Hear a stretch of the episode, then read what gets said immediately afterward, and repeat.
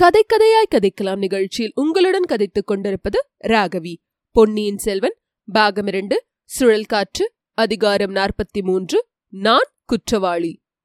சமுத்திரகுமாரி, உனக்கு என்னை நினைவிருக்கிறதா? பொன்னியின் செல்வ, இது என்ன கேள்வி? யாரை பார்த்து நினைவிருக்கிறதா என்று கேட்டீர்கள். 1000 ஆண்டுகள் கலந்து பழகிய பின்னர் நினைவிருக்கிறதா என்று கேட்பது தகுமா? அல்லது தங்களுக்குத்தான் நினைவில்லாமல் போய்விட்டதா? எத்தனை யுகம் என்னுடைய சின்னஞ்சிறு படகில் தாங்கள் ஏறி வந்திருக்கிறீர்கள். கடலில் முடிவில்லாத எல்லையில்லாத வெள்ள அலைகளுக்கிடையில் நாம் இருவரும் என் சிறு படகில் ஏறிக்கொண்டு உல்லாச யாத்திரை செய்ததெல்லாம் மறந்து விட்டீர்களா? திடீரென்று நாலாபுரமும் கரிய இருள் சூழ்ந்து வர நாம் இருவரும் ஒருவருக்கொருவர் துணையாக ஒருவர் கரத்தை ஒருவர் பற்றி கொண்டு நெடுங்காலம் நின்றதை மறந்து விட்டீர்களா? பயங்கரமான புயல் காற்று அடித்த போது மலைமலையாக எழுந்த பேரலைகள் நம்முடைய படகை தாக்கி ஒரு கணம் நம்மை வான மண்டலத்துக்கு உயர்த்தி மறுகணம் பாதாளத்தில் ஆழ்த்தி இப்படியெல்லாம் அல்லோல கல்லோலம் செய்த நாட்களில் நாம் இருவரும் ஒருவருக்கொருவர் ஆதாரமாக நின்று அக்கொடும் புயலை எதிர்த்து வென்றதை மறந்துவிட்டீர்களா? விண்மீன்களை தாங்கள் தாவி பிடித்து என் தலையில் ஆபரணங்களாக சூட்டினீர்களே, அதுவும் மறந்துவிட்டதா? பூரண சந்திரனை என் முகத்துக்கருகில் கொண்டு வந்து, இதோ இந்த வெள்ளி தகட்டில் உன் பொன் முகத்தை பார் என்று சொல்லி கொட்டினீர்களே, அதையும் மறந்துவிட்டீர்களா? மற்றொரு சமயம் ஆழ்கடலிலே தாங்கள் மூழ்கினீர்கள். நான் உள்ளம் பதை பதைத்து நின்றேன். சற்று நேரத்துக்கெல்லாம் 2 கைகளிலும் முத்துக்களையும் பவழங்களையும் எடுத்துக்கொண்டு வெளிவந்து அவற்றை மாலையாக கோத்து என் கழுத்தில் சூட்டினீர்கள். அதை தாங்கள் மறந்துவிட்டாலும் நான் மறக்க முடியுமா? அரசே, உச்சி வேளைகளில் நீல நிறம் ததும்பிய ஏரிக்கரைகளில் பூக்கொத்துகளின் பாரம் தாங்காமல் மரக்கிளைகள் வந்து வளைந்து அலங்காரப் பந்தல் போட்ட இடங்களில் பசும் புல் பாய்களில் நாம் ஒருவர் முகத்தை ஒருவர் பார்த்த வண்ணம் எத்தனையோ நாட்கள் கழித்தோமே, அவையெல்லாம் மறந்துவிட முடியுமா? அந்த நேரங்களில் மரக்கிளைகளில் 100 ஜோடி குயில்கள் உட்கார்ந்து கீதமிசைத்ததையும் 1000 10,000 வண்டுகள் சுற்றி சுற்றி வந்து ரீங்காரம் செய்ததையும் கோடி பட்டுப்பூச்சிகள் பல வர்ண சிறகுகளை அழித்துக் கொண்டு ஆனந்த நடனம் ஆடியதையும் நான் என்றென்றும் மறக்க முடியுமா? எத்தனை ஜென்மங்களிலும் மறக்க முடியுமா? என்னை பார்த்து நினைவிருக்கிறதா என்று கேட்டீர்களே, அப்படி கேட்கலாமா? நினைவிருக்கிறது ஐயா, நன்றாக நினைவிருக்கிறது. இவ்வாறெல்லாம் சொல்ல வேண்டும் என்று அந்த பேதை பெண்ணின் உள்ளம் துள்ளி துடித்தது. ஆனால் அவளுடைய பவள இதழ்களோ நினைவிருக்கிறது என்ற 2 சொற்களை மட்டுமே முணுமுணுத்தன. ஆஹா சமுத்திரகுமாரி, நீ வாய் திறந்து பேசுகிறாயே! இந்த அதிசயமான இலங்கை தீவிலே உள்ள எத்தனையோ மணிமாட மண்டபங்களில் தூண்களில் அழகிய தேவ கன்னிகைகளின் சிலைகளை அமைத்திருக்கிறார்கள். ஒருவேளை அத்தகைய சிலை வடிவமோ நீ என்று நினைத்தேன். நல்ல வேளையாக நீ வாய் திறந்து பேசுகிறாய். இன்னும் சில வார்த்தைகளை சொல். உன் இனிய குரலை கேட்க எனக்கு எவ்வளவோ ஆசையா இருக்கிறது. நம் சேனாதிபதியிடம் நீ சில விஷயங்களை சொன்னாயாம். தொண்டைமான் நதியில் 2 பெரிய மரக்கலங்கள் வந்து மறைவான இடத்தில் ஒதுங்கியிருப்பதாகவும் அவை நிறைய போர் வீரர்கள் வந்திருப்பதாகவும் சொன்னாயாம்.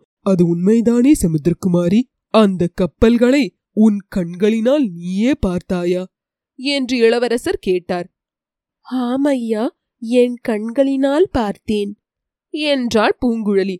ஆஹா, இப்போது கொஞ்சம் உன் குரலை கேட்க முடிகிறது. என் செவிகள் இன்பமடைகின்றன. நல்லது. மரக்கலங்களை பார்த்ததும் நீ உன் படகை ஒரு குறுகிய கால்வாயில் விட்டு கொண்டு போனாய். கப்பல்கள் போகும் வரையில் காத்திருப்பதற்காக அடர்ந்த காட்டினுள் புகுந்து மறைவான இடத்தில் படுத்துக் கொண்டிருந்தாய். அச்சமயம் கப்பல்களிலிருந்து இறங்கிய வீரர்கள் சிலர் அங்கே வந்தார்கள். நீ படுத்திருந்த இடத்துக்கு பக்கத்தில் அவர்கள் நின்று பேசிக் கொண்டார்கள். அவர் பேச்சை ஒட்டு கேட்க வேண்டும் என்று நீ விரும்பவில்லை. உன் விருப்பமில்லாமலே அவர்கள் பேச்சு உன் காதில் விழுந்தது. நீ கேட்கும்படி நேர்ந்தது. இவையெல்லாம் நம் சேனாதிபதியிடம் நீ கூறியவைதானே? நடந்ததை நடந்தபடியே கூறினேன். அவர்களுடைய பேச்சை கேட்டதும் அதை பற்றி உடனே சேனாதிபதியிடம் எச்சரிக்கை செய்ய வேண்டும் என்று உனக்கு தோன்றியது. வீரர்கள் அப்பால் போன உடனே நீ புறப்பட்டாய். சேனாதிபதி இருக்கும் இடத்தை தேடிக்கொண்டு விரைந்து வந்தாய். எப்படி வந்தாய் சமுத்திரகுமாரி? பாதி வழி படகில் வந்தேன், பிறகு காட்டு வழியில் நடந்து வந்தேன். எங்கே போகும் உத்தேசத்துடன் கிளம்பினாயம்மா? சேனாதிபதி மாத்தோட்ட நகரில் இருப்பார் என்று எண்ணி அங்கே போகும் உத்தேசத்துடன் வந்தேன். வழியில் மகிந்தலையில் இருப்பதாக அறிந்தேன். சேனாதிபதியை பார்த்து செல்வதற்குள் போதும் போதும் என்று ஆகிவிட்டது. எத்தனை பேர் குறுக்கே நின்று தடுப்பது என்று சொல்லி பூங்குழலி சேனாதிபதி நின்ற பக்கம் நோக்கினாள். அவளுடைய பார்வையில் கோடைக்காலத்து இடிமுழக்கத்துக்கு முன்னால் தோன்றும் மின்வெட்டு ஜொலித்தது. சேனாதிபதியை பார்ப்பது என்றால் லேசான காரியமா? இதோ நிற்கும் உன் சிநேகிதர் உன்னைப் போலவே சேனாதிபதியை பார்க்க முயன்று அடைந்த கஷ்டத்தை கேட்டால் நீ ஆச்சரியப்பட்டு போவாய். தடைகளை பொருட்படுத்தாமல் நீ பிடிவாதம் பிடித்த சேனாதிபதியை பார்த்து சொன்னதே நல்லதாய் போயிற்று பூங்குழலி. சேனாதிபதியிடம் கூறியதை என்னிடமும் ஒரு தடவை கூறுவாயா? மரத்தின் மறைவிலிருந்து நீ கேட்டாயே, அப்போது அந்த வீரர்கள் எந்த விஷயத்தை பற்றி பேசினார்கள்? அரசே, அதை சொல்வதற்கு என் நா கூசுகிறது. பெரிய மனது பண்ணி எனக்காக இன்னொரு தடவை சொல். தங்களை சிறைப்பிடித்துக் கொண்டு போவதற்காக அவர்கள் வந்திருப்பதாக பேசிக்கொண்டார்கள். யாருடைய கட்டளையின் பேரில் அவ்விதம் வந்தார்கள் என்பது பற்றி ஏதாவது பேசிக்கொண்டார்களா? அதை நான் நம்பவில்லை ஐயா. பழுவேட்டரையர்களின் சூழ்ச்சியாகத்தான் இருக்க வேண்டும் என்று நினைக்கிறேன். உன்னுடைய கருத்தை பிறகு தெரிவிக்கலாம். அவர்கள் பேசிக்கொண்டதை மட்டும் சொல் சமுத்திரகுமாரி. சக்கரவர்த்தியின் கட்டளை என்று பேசிக்கொண்டார்கள். ரொம்ப நல்லது. அதற்கு காரணம் ஏதாவது சொல்லிக் கொண்டார்களா? சொல்லிக் கொண்டார்கள். தாங்கள் இந்த நாட்டிலுள்ள புத்த குருக்களுடன் சேர்ந்து கொண்டு இலங்கை ராஜ்யத்துக்கு மன்னராக முடிசூட்டிக் கொள்ள சூழ்ச்சி செய்தீர்களாம். இவ்விதம் சொன்ன அந்த பாவிகளை அங்கேயே கொன்றுவிட வேண்டும் என்று எனக்கு கோபமாக வந்தது. நல்ல காரியம் செய்ய எத்தனித்தாய். சக்கரவர்த்தியின் தூதர்களை எந்த விதத்திலும் தடை செய்யக்கூடாது என்று உனக்கு தெரியாதா? நல்லது. இன்னும் அவர்கள் முக்கியமான விஷயங்கள் ஏதேனும் சொன்னதாக உனக்கு ஞாபகம் இருக்கிறதா? சேனாதிபதிக்கு அவர்கள் எதற்காக வந்திருக்கிறார்கள் என்கின்ற விஷயம் தெரியக்கூடாது என்றும், தெரிந்தால் தங்களை தப்புவிக்க அவர் பிரயத்தனம் செய்யலாம் என்றும் சொன்னார்கள். ஆகையால் தாங்கள் இருக்குமிடம் தெரிந்து கொண்டு நேரில் தங்களிடம் கட்டளையை கொடுத்து கையோடு அழைத்து போக வேண்டும் என்று சொன்னார்கள். ஆகையால் நீ உடனே சேனாதிபதியை தேடிக்கொண்டு புறப்பட்டாயாக்கும். எனக்கும் பெரிய உதவி செய்தாய். சமுத்திரகுமாரி, சற்று அப்பால் இரு. இவர்களிடம் ஒரு முக்கியமான விஷயத்தை பற்றி நான் கலந்து ஆலோசிக்க வேண்டியிருக்கிறது. ஆனால் முன்மாதிரி ரொம்ப தூரம் ஓடிப்போய் விடாதே. மறுபடியும் உன்னை பிடித்து கொண்டு வருவதற்கு வந்தியத்தேவரை அனுப்பும்படி செய்து விடாதே. சமுத்திரகுமாரி சற்று நகர்ந்து ஒரு தூணின் அருகில் நின்று கொண்டாள். இளவரசருடைய முகத்தை பார்க்கக்கூடிய இடத்திலேதான் நின்றாள். தேன் குடத்தில் மூழ்கிய இரு வண்டுகள் மூச்சு திணறி கொண்டிருந்தன. மெதுவாக சமாளித்து கரைக்கு வந்த பிறகு தேனை சுவை பார்த்து கழிக்க தொடங்கின. பூங்குழலியின் கண்களும் இப்போது அத்தகைய சௌகரியமான நிலையில் இருந்தன. இளவரசரின் முக சௌந்தரியமாகிய தேனை அவை பருகி திளைத்தன. அவளுடைய உள்ளமோ நெஞ்சுக்குள் கட்டுப்பட்டு நிற்க மாட்டேன் என்று பிடிவாதம் பிடித்துக் கொண்டிருந்தது. நெஞ்சை வெடித்துக்கொண்டு வெளியேறி வான வெளியெங்கும் பொங்கி நிறைந்துவிட வேண்டும் என்று தவித்துக் கொண்டிருந்தது. இளவரசர் சேனாதிபதி போதி விக்ரமகேசரியை பார்த்து, ஐயா, பரம்பரையாக எங்கள் குடும்பத்துக்கு சிநேகிதமான குலத்தின் தலைவர் தாங்கள். என் தந்தையின் உற்ற நண்பர். தங்களை நான் என் தந்தைக்கு இணையாகவே மதித்து வந்திருக்கிறேன். தாங்களும் என்னை தங்கள் சொந்த புதல்வனாகவே கருதி பாராட்டி வந்திருக்கிறீர்கள். ஆகையால் தற்சமயம் என்னுடைய கடமையை செய்வதற்கு தாங்கள் உதவி செய்ய வேண்டும். அதற்கு குறுக்கே நிற்கக்கூடாது என்றார். சேனாதிபதி மறுமொழி சொல்வதற்குள் பார்த்திபேந்திரனையும் திரும்பி பார்த்து, ஐயா, தங்களையும் கேட்டுக்கொள்கிறேன். தாங்கள் என் அருமை தமையனாரின் உற்ற நண்பர். என் தமையனாரின் வாக்கை தெய்வத்தின் வாக்காக மதித்து நான் போற்றுகிறேன். ஆகையால் தங்களுடைய வார்த்தைகளையும் மதித்து போற்ற கடமைப்பட்டவன். தங்களை பெரிதும் வேண்டிக் கொள்கிறேன். என் கடமையை நான் நிறைவேற்றுவதற்கு தடை எதுவும் சொல்லக்கூடாது என்றார். சேனாதிபதியும் பார்த்திபேந்திரனும் ஒருவரை ஒருவர் பார்த்து கொண்டார்கள். அந்த பார்வையின் மூலம் ஒருவருடைய பயத்தை இன்னொருவருக்கு தெரிவித்துக் கொண்டார்கள். சேனாதிபதி இளவரசரை பார்த்து, இளவரசே, தாங்கள் கூறுவது ஒன்றும் எனக்கு விளங்கவில்லை. வாழ்நாளெல்லாம் நான் போர்க்களத்தில் கழித்தவன். மூடு மந்திரமாக பேசினால் தெரிந்து கொள்ள இயலாதவன். தங்களுடைய கடமையை செய்ய போவதாக சொல்கிறீர்கள். அப்படியென்றால் என்ன? எந்த கடமையை என்ன மாதிரி செய்ய போவதாக உத்தேசித்திருக்கிறீர்கள் என்று கேட்டார். இச்சமயம் என்னுடைய கடமை ஒன்றே ஒன்றுதான். என் தந்தையின் கட்டளை நிறைவேற்றி வைக்க வேண்டியதுதான். என்னை சிறைப்படுத்திக் கொண்டு வரும்படியான கட்டளையுடன் என் தந்தை ஆட்களை அனுப்பி வைத்திருக்கிறார். என்னை அவர்கள் தேடி அலையும்படியாக ஏன் வைத்துக் கொள்ள வேண்டும்? நானே அவர்கள் இருக்குமிடம் சென்று என்னை ஒப்பு கொடுத்து விடுவேன். அதுவே இப்போது நான் செய்ய வேண்டிய கடமை. முடியவே முடியாத காரியம். என் உடம்பில் உயிருள்ள வரையில் அதை நான் அனுமதிக்க மாட்டேன். தடுத்தே நிறுத்துவேன் என்றான் பார்த்திபேந்திரன். சேனாதிபதி அவனை பார்த்து, பதற வேண்டாம், பொறுங்கள் என்றார். பின்னர் இளவரசரை நோக்கி கூறினார், ஐயா, தங்களுடைய கடமையை பற்றி சொன்னீர்கள். எனக்கும் ஒரு கடமை இருக்கிறது. அருள் புரிந்து அதை கேட்க வேண்டும். கொடும்பாளூர் வேளார் பெருங்குடியில் இன்று உயிரோடு இருக்கும் ஆண்மகன் நான் ஒருவன்தான். மற்றவர்கள் அனைவரும் சோழ சாம்ராஜ்யத்தின் சேவையில் இறந்து போனார்கள். அநேகமாக எல்லாரும் போர்க்களத்தில் மடிந்தார்கள். நானும் ஒரு நாள் அவ்விதம் இறந்து போவேன், யார் கண்டது? ஆகையால் என் வார்த்தையை கொஞ்சம் பொறுமையுடன் கேட்க வேண்டும். அரண்மனை மாடங்களில் அருமையாக வளர்க்கப்பட்டு வந்த தங்களை சென்ற ஆண்டில் தென்திசை படகளின் மாதண்ட நாயகராக சக்கரவர்த்தி நியமித்தார். அப்போது என்னை தனியாக அழைத்துச் சொன்னார், இளவரசன், என்னை விட்டு பிரிவது என் உயிரே உடலிலிருந்து பிரிவது போலிருக்கிறது.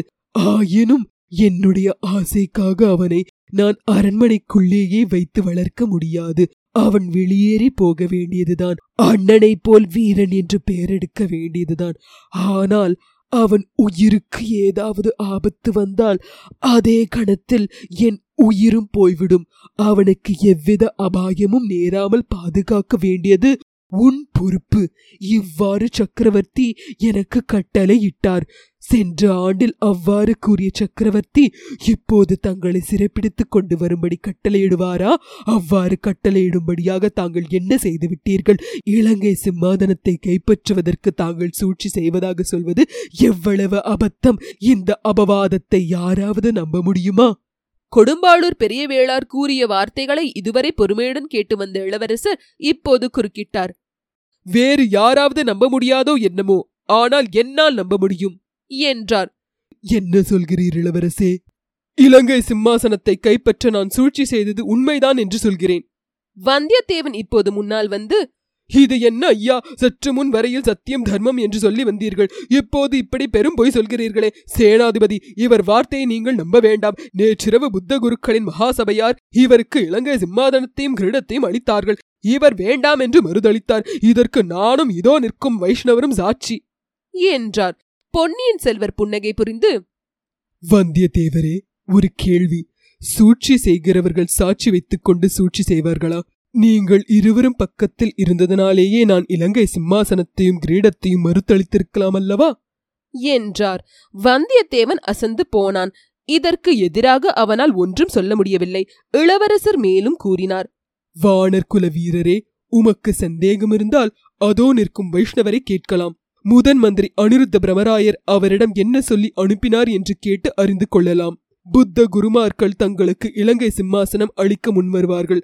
சாட்சியம் வைத்துக் கொண்டு அதை மறுத்தளிக்கவும் என்று சொல்லி அனுப்பினாரா இல்லையா என்று விசாரித்து தெரிந்து கொள்ளலாம். இதை கேட்டு அங்கிருந்த எல்லாருமே திகைத்து போய் நின்றார்கள். இளவரசர் சேனாதிபதியை பார்த்து சொன்னார், ஐயா, இதை கேளுங்கள். இந்த இலங்கையை கவர்ந்து ஆள வேண்டும் என்ற பேராசை என் மனத்தில் இருந்தது உண்மை. இந்த பேராசையை எனக்கு உண்டு பண்ணியவர் என் தமக்கையார். தம்பி, நீ நாடு ஆள பிறந்தவன். உன் கையில் சங்கு சக்கர ரேகை இருக்கிறது. இங்கே உனக்கு இடமில்லை. ஆகையால் இலங்கைக்கு போ, இலங்கை சிம்மாசனத்தை கைப்பற்றிக்கொள் என்று இப்படியெல்லாம் இளைய பிராட்டி அடிக்கடி சொல்லி என் மனத்தில் ஆசையை வளர்த்து விட்டார். ஆகையால் நான் குற்றவாளிதான். சக்கரவர்த்தியினை சிறைப்பிடித்துக் கொண்டு வரும்படி கட்டளையிட்டதற்கு காரணம் இருக்கிறது.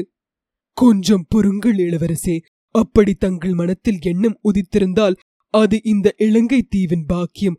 அதற்கு பொறுப்பாளியும் தாங்கள் அல்லர், தங்கள் தமக்கையார் இளைய பிராட்டியும் அல்லர். சுந்தர சோழ சக்கரவர்த்தி தான் அதற்கு பொறுப்பாளி. அவரே என்னிடம் பலமுறை சொல்லியிருக்கிறார். தங்களை இலங்கை சிம்மாசனத்தில் ஏற்றி வைத்து பார்க்க வேண்டும் என்று சொல்லியிருக்கிறார். குந்தவை தேவிடம் இதை பற்றி முதன் முதலில் கூறியவரும் சக்கரவர்த்தி தான். தங்கள் தந்தையின் விருப்பத்தையே தமக்கையார் தங்களிடம் தெரியப்படுத்தியிருக்கிறார். ஆகையால் தாங்கள் குற்றவாளி அல்லர். சேனாதிபதி, அப்படியானால் என் தந்தையிடம் போவதற்கு நான் ஏன் தயங்க வேண்டும்? அவரிடம் நடந்தது நடந்தபடி சொல்கிறேன். இதோ இருக்கும் இந்த இரண்டு பேரும் எனக்காக சாட்சி சொல்லட்டும். பிறகு சக்கரவர்த்தி என்ன கட்டளை இடுகிறாரோ அதன்படி நடந்து கொள்வது என் கடமை. பார்த்திவேந்திரன் இப்போது அனல் கக்கும் குரலில் கூறினான், சேனாதிபதி, ஏதேதோ வெறும் பேச்சு பேசிக் கொண்டிருக்கிறோம். இனியும் மூடி மறைப்பதில் பயனொன்றுமில்லை. இளவரசரிடம் உண்மையை சொல்லியே தீர வேண்டும். தாங்கள் சொல்கிறீர்களா அல்லது நான் சொல்லட்டுமா? நான் சொல்கிறேன், பொறுங்கள் என்றார் சேனாதிபதி. அக்கம் பக்கம் பார்த்துவிட்டு கூறினார், இளவரசே, தங்களுடைய களங்கமற்ற உள்ளத்தை மாசுபடுத்த வேண்டாம் என்று நான் எண்ணியது பயன்படவில்லை. ஒரு விரசமான விஷயத்தை பற்றி தங்களுக்கு சொல்ல வேண்டியிருக்கிறது. பெரிய பழுவேட்டரையர் இந்த முதிய பிராயத்தில் நந்தினி என்னும் பெண்ணை மனம் புரிந்து கொண்டிருப்பது தங்களுக்கு தெரிந்த விஷயமே. அவள் ஒரு சூனியக்காரி. பயங்கரமான மாயமந்திர வித்தைகள் அவளுக்கு தெரிந்திருக்கின்றன. அவற்றின் உதவியால் பெரிய பழுவேட்டரையரை அவள் தன் காலடியில் போட்டு வைத்துக் கொண்டிருக்கிறாள். அவள் காலால் இட்ட பணியை அவர் தலையில் ஏந்தி நிறைவேற்றி வைக்கிறார். பழங்குடியில் பிறந்த பல வீர செயல்கள் புரிந்த அந்த பெரியவருக்கு விதிவசத்தால் இந்த மாதிரி துர்கதி சம்பவித்து விட்டது. சேனாதிபதி, இது நான் கேள்விப்படாதது அல்லவே. சோழ தேசத்தில் நாடு நகரமெல்லாம் பேசிக்கொள்ளும் விஷயம்தானே என்றார் இளவரசர். அந்த மந்திரக்காரி நந்தினியின் சக்தி இதுவரையில் பழுவேட்டரைகளை மட்டும் ஆட்டி வைத்துக் கொண்டிருந்தது. இளவரசே, மன்னிக்க வேண்டும். இப்போது அவள் சக்கரவர்த்தியின் பேரிலும் தன்னுடைய மந்திரத்தை போட ஆரம்பித்து விட்டாள். அதனால்தான் இத்தகைய கட்டளையை, தங்களை சிறைப்பிடித்து வரும்படியான கட்டளையை சக்கரவர்த்தி பிறப்பித்திருக்கிறார். சேனாதிபதி, எச்சரிக்கை! சக்கரவர்த்தியை பற்றி கௌரவ குறைவாக எதுவும் சொல்ல வேண்டாம். என் தந்தையின் உடம்பில் உயிர் உள்ளவரையில் அவர் இடும் கட்டளை எதுவானாலும், எந்த சந்தர்ப்பத்தில் இடப்பட்டாலும் அதுவே தெய்வத்தின் கட்டளையாகும். அதை நாங்கள் மறுக்கவில்லை இளவரசே. சக்கரவர்த்தியின் சுதந்திரத்துக்கு மட்டுமின்றி அவருடைய உயிருக்கே அபாயம் வந்துவிடுமோ என்று தான் அஞ்சுகிறோம்.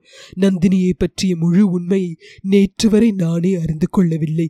நேற்றிரவுதான் பார்த்திபேந்திரன் மூலமாக தெரிந்து கொண்டேன். அந்த பயங்கரமான விஷயத்தை தாங்களும் தெரிந்து கொள்வது அவசியம். 3 வருஷத்துக்கு முன்னால் மதுரைக்கு அருகில் வீரபாண்டியனோடு இறுதி யுத்தம் நடந்தது அல்லவா?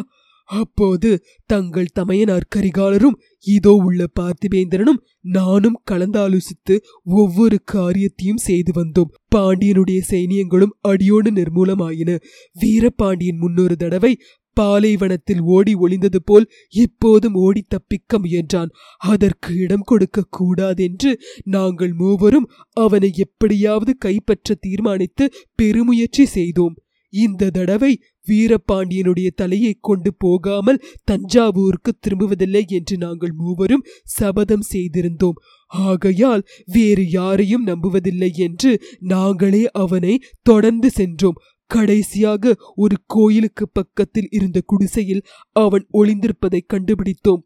குடிசைக்கு வெளியில் எங்களை காவலுக்கு நிறுத்தி வைத்துவிட்டு தங்கள் அண்ணன் கரிகாலன்தான் உள்ளே நுழைந்தார். வீரபாண்டியனை கொன்று அவன் தலையை எடுத்து வந்தார். நாங்களும் எங்கள் காரியம் முடிந்து விட்டதென்று குதூகலமாக திரும்பிச் சென்றோம்.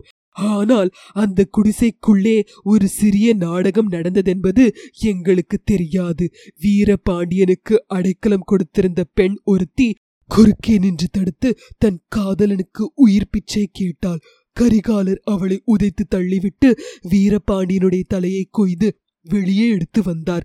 இளவரசே, அவ்விதம் சோழ குலத்தின் ஜென்ம சத்ருவான வீரபாண்டியனை காப்பாற்ற முயன்றவள்தான் நந்தினி. அவள்தான் பிற்பாடு 70 வயது கிழவரை மணந்து தஞ்சாவூருக்கு வந்து பழுவூர் இளையராணியாக விளங்குகிறாள். அவள் எதற்காக, என்ன நோக்கத்துடன் வந்திருப்பாள் என்பதை நாம் ஊகிக்கலாம் அல்லவா? வீரபாண்டியனுக்காக பழிக்கு பழி வாங்கத்தான் வந்திருக்கிறாள். சோழ குலத்தை அடியோடு நிர்மூலமாக்கி விடுவதற்காகத்தான் வந்திருக்கிறாள். அவள் அருகில் சென்றவர் யாரும் அவளுடைய மோக வலையிலிருந்து தப்பித்து திரும்புவது கடினம். அதோ நிற்கும் வந்தியத்தேவன் அதற்கு சாட்சி சொல்லுவான். சோழ குலத்தை பூண்டோடு அழித்துவிடும் பயங்கர சபதம் எடுத்திருக்கும் கூட்டத்தை பற்றி அதோ நிற்கும் வைஷ்ணவன் சாட்சி சொல்லுவான். அவர்களுக்கு அவசியமான பணத்தை எல்லாம் நந்தினிதான் கொடுக்கிறாள். இளவரசே, துர்தஷ்டவசமாக நம் சக்கரவர்த்தி பெருமானும் அந்த பாதகையின் வலையில் விழுந்து விட்டதாக காண்கிறது. மதுராந்தக தேவனுக்கு பட்டம் கட்டுவது பற்றி சக்கரவர்த்தியை யோசித்து வருவதாக தெரிகிறது. ஆகையால் சக்கரவர்த்தியின் கட்டளை என்று கருதி தாங்கள் தஞ்சைக்கு போவதற்கு இது தருணம் அல்ல. சேனாதிபதி, தாங்கள் கூறிய செய்திகள் எனக்கு மிக்க வியப்பை உண்டு பண்ணியிருக்கின்றன. ஆயினும் அச்செய்திகளில் நான் செய்த முடிவுதான் உறுதிப்படுகிறது. என் தந்தையை அவ்வளவு பயங்கரமான அபாயங்கள் சூழ்ந்திருக்கும் போது நான் இருக்க வேண்டிய இடம் அவர் அருகிலேதான்.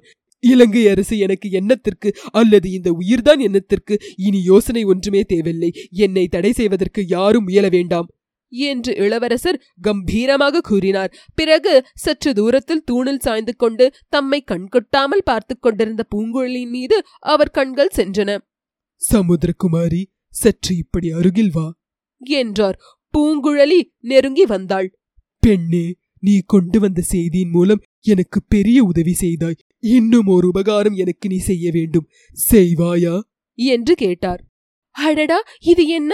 இந்த ஏழை படகுக்காரிடமா இவர் உதவி கேட்கிறார்? இவருக்கு குற்றேவல் செய்யும் பாக்கியத்தை நாடி வந்தேன். இவர் என்னிடம் உதவி வேண்டும் என்று யோசிக்கிறாரே. கடவுளிடம் வரம் கேட்க வந்தேன். கடவுள் தம் திருக்கரங்களை நீட்டி என்னிடம் பிச்சை போடு என்று கேட்கிறாரே. இவ்வாறு மனத்தில் எண்ணி, இளவரசே, தாங்கள் இட்ட கட்டளை நிறைவேற்ற காத்திருக்கிறேன் என்றாள் பூங்குழலி. சமுத்திரகுமாரி, என்னை தேடிக்கொண்டு 2 மரக்கலங்கள் தொண்டைமான் ஆற்று முகத்வாரத்தின் அருகில் காத்திருக்கின்றன என்று சொன்னாயல்லவா? அந்த இடத்துக்கு நான் அதிசீக்கிரமாக போய் சேர வேண்டும். எனக்கு வழிகாட்டி அழைத்து கொண்டு போவாயா? பெண்ணே, முடியாது என்று சொல் என்பதாக ஒரு குரல் கர்ஜித்தது. அது சேனாதிபதியின் குரல்தான் என்பதை பூங்குழலி உணர்ந்தாள். இத்தனை நேரமும் ஏதோ ஒரு சொப்பன லோகத்தில் சஞ்சரித்துக் கொண்டிருந்தவளுக்கு இப்போதுதான் தன் நெருக்கடியான நிலைமை தெரிந்தது. எந்த அபாயத்திலிருந்து இளவரசரை தப்புவிக்கலாம் என்ற ஆசையுடன் அவள் அவசரமாக ஓடி வந்தாளோ, அந்த அபாயத்தின் வாயிலேயே கொண்டு சேர்க்கும்படி இளவரசர் இப்போது தன்னை கேட்டுக்கொள்கிறார். பெண்ணே, முடியாது என்று சொல். சேனாதிபதியின் இந்த கட்டளையின் பொருள் அவளுக்கு இப்போது புலனாயிற்று. நாலாபுறத்திலும் 1000 குரல்கள் அதே கட்டளையை அவளுக்கு இட்டன. மரங்கள் அவ்வாறு முழங்கின. மண்டபத்தின் தூண்கள் அவ்விதம் அலறின. மரக்கிளையின் மேலிருந்து பறவைகள் கதறின. ஆனால் அந்த பேதை பெண்ணின் இதயத்தின் உள்ளே மெல்லிய குரல் கேட்டது. பூங்குழலி, இதோ உன் அதிர்ஷ்டம். இளவரசருக்கு வழிகாட்டி அழைத்து போவாயானால் அவருடன் 2 தினங்கள் கழிக்கலாம். அவர் அருகில் நீ இருக்கலாம். அவர் உன்னை பாராதபோது அவரை நீ பார்க்கலாம். அவர் மீது பட்டு வரும் காற்று உன் மீதும் படும். அவருடைய குரல் உன் காதில் அடிக்கடி கேட்கும். அடி பெண்ணே, நீ கண்டு வந்த எட்டாத கனவில் ஒரு சிறிது நிறைவேறும். பிறகு அது எப்படியானால் என்ன? பூங்குழலி, ஒத்துக்கொள் என்று அந்த மெல்லிய குரல் அவள் மனக்காதில் கூறியது. சமுத்திரகுமாரி, ஏன் தயங்குகிறாய்? எனக்கு இந்த உதவி நீ செய்ய மாட்டாயா? நானே வழி கண்டுபிடித்துக் கொண்டு போக வேண்டியதுதானா என்று இளவரசர் கூறியது அவளுடைய மனம் திடமடைய காரணமாயிற்று. இளவரசே, வழிகாட்ட நான் வருகிறேன் என்றாள். சேனாதிபதி போதி விக்ரமகேசரி அப்போது தம் தொண்டையை கணைத்துக் கொண்ட சப்தம் பூகம்பம் ஏற்படுவதற்கு முன்னால் பூமியின் கர்ப்பத்திலிருந்து எழுகின்ற பயங்கர தொனியே நிகழ்ந்திருந்தது. அவர் ஓர் அடி முன்னால் வந்து கூறினார். இளவரசே, தங்கள் விருப்பத்துக்கு குறுக்கே நான் நிற்க மாட்டேன். ஆனாலும் என் வேண்டுகோள் ஒன்றுக்கு செவி சாய்க்க வேணும். தங்களை சிறைப்படுத்த வந்திருப்பவர்களிடம் தங்களை ஒப்படைக்கும் வரையில் தங்களை பாதுகாப்பது என் பொறுப்பு. நேற்றிரவு தங்களை கொல்ல நடந்த முயற்சிகளை பற்றி சற்று முன்னால் தங்கள் தோழர்கள் சொன்னார்கள். அந்த கொலைகாரர்கள் இன்னும் பிடிபடவில்லை. அவர்கள் யாரென்று தெரியவும் இல்லை. என் மனத்தில் உள்ளதை சொல்வதற்காக மன்னியுங்கள். இந்த பெண்ணின் பேரிலேயே எனக்கு கொஞ்சம் சந்தேகம் உண்டு. அந்த கொலைகாரர்களுக்கு இவளும் ஒருவேளை உடந்தையா இருக்கலாம் அல்லவா? மரக்களங்களில் தங்களை சிறைப்படுத்தி அழைத்து போக வந்திருக்கிறார்கள் என்பதே இவளுடைய கற்பனை இருக்கலாம் அல்லவா? ஏன் இருக்கக்கூடாது?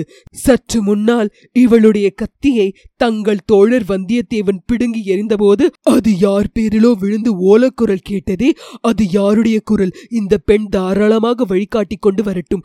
நம்முடைய யானை மேல் ஏறிக்கொண்டு முன்னால் செல்லட்டும். ஆனால் தங்களுடன் நானும் தொண்டைமான் ஆற்றில் உள்ள கப்பல்களை காணும் வரையில் வந்தே தீருவேன். அது என்னுடைய கடமை. சேனாதிபதியின் இந்த பேச்சை புன்னகை பூத்த முகத்துடன் கேட்டுக்கொண்டு நின்ற இளவரசர், அப்படியே ஆகட்டும்.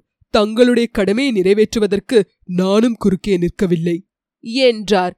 இத்துடன் அதிகாரம் 43 முற்றிற்று. இந்த நிகழ்ச்சியை நீங்கள் ஆப்பிள் ஐடியூன் ஸ்டோரில் கேட்பதாக இருந்தால் ரிவ்யூ செய்து ரேட்டிங் தரவும், அதேபோல் ஸ்பாட்டிஃபை மூலம் கேட்பதாக இருந்தால் ஃபாலோ செய்து லைக் செய்யவும், கூகுள் பாட்காஸ்ட் மூலம் கேட்பதாக இருந்தால் தயவு செய்து சப்ஸ்கிரைப் செய்யவும்.